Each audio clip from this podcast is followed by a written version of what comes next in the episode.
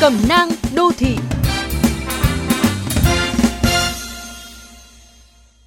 Các bạn thân mến, ngày nay chúng ta làm việc cả lúc lái xe, trả lời điện thoại mọi lúc mọi nơi và bận rộn ngay cả khi chơi cùng với lũ trẻ.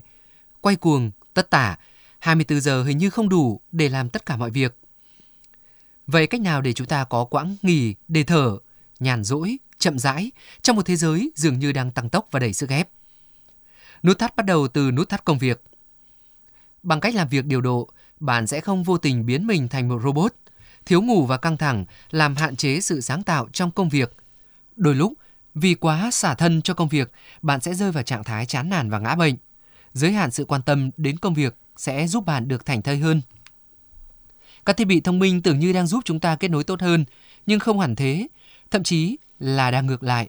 Bạn sẽ không có những giây phút yên tĩnh một mình, thong thả tận hưởng thiên nhiên, không gian xung quanh hay tình cảm giữa bạn với con cái bị tước mất chỉ vì cái màn hình.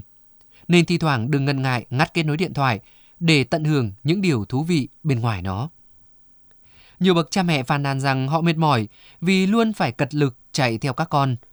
Thực chất, bọn trẻ không cần phải hoạt động cả ngày. Chúng ta có thể để mặc tụi trẻ một lúc để cho chúng và cả chính chúng ta được tự do, có những giây phút riêng tư, miễn là bạn biết chúng an toàn. Đừng tự hào là một người bận rộn và cũng đừng nghĩ mình vô tích sự khi quá nhàn rỗi. Chậm lại một chút để cân bằng và có khoảng chiêm nghiệm về sự thay đổi của cuộc sống cũng là cách lấy lại năng lượng.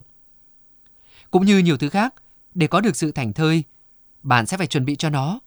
Và vì nó quý giá, nên sự chuẩn bị lại càng phải công phu.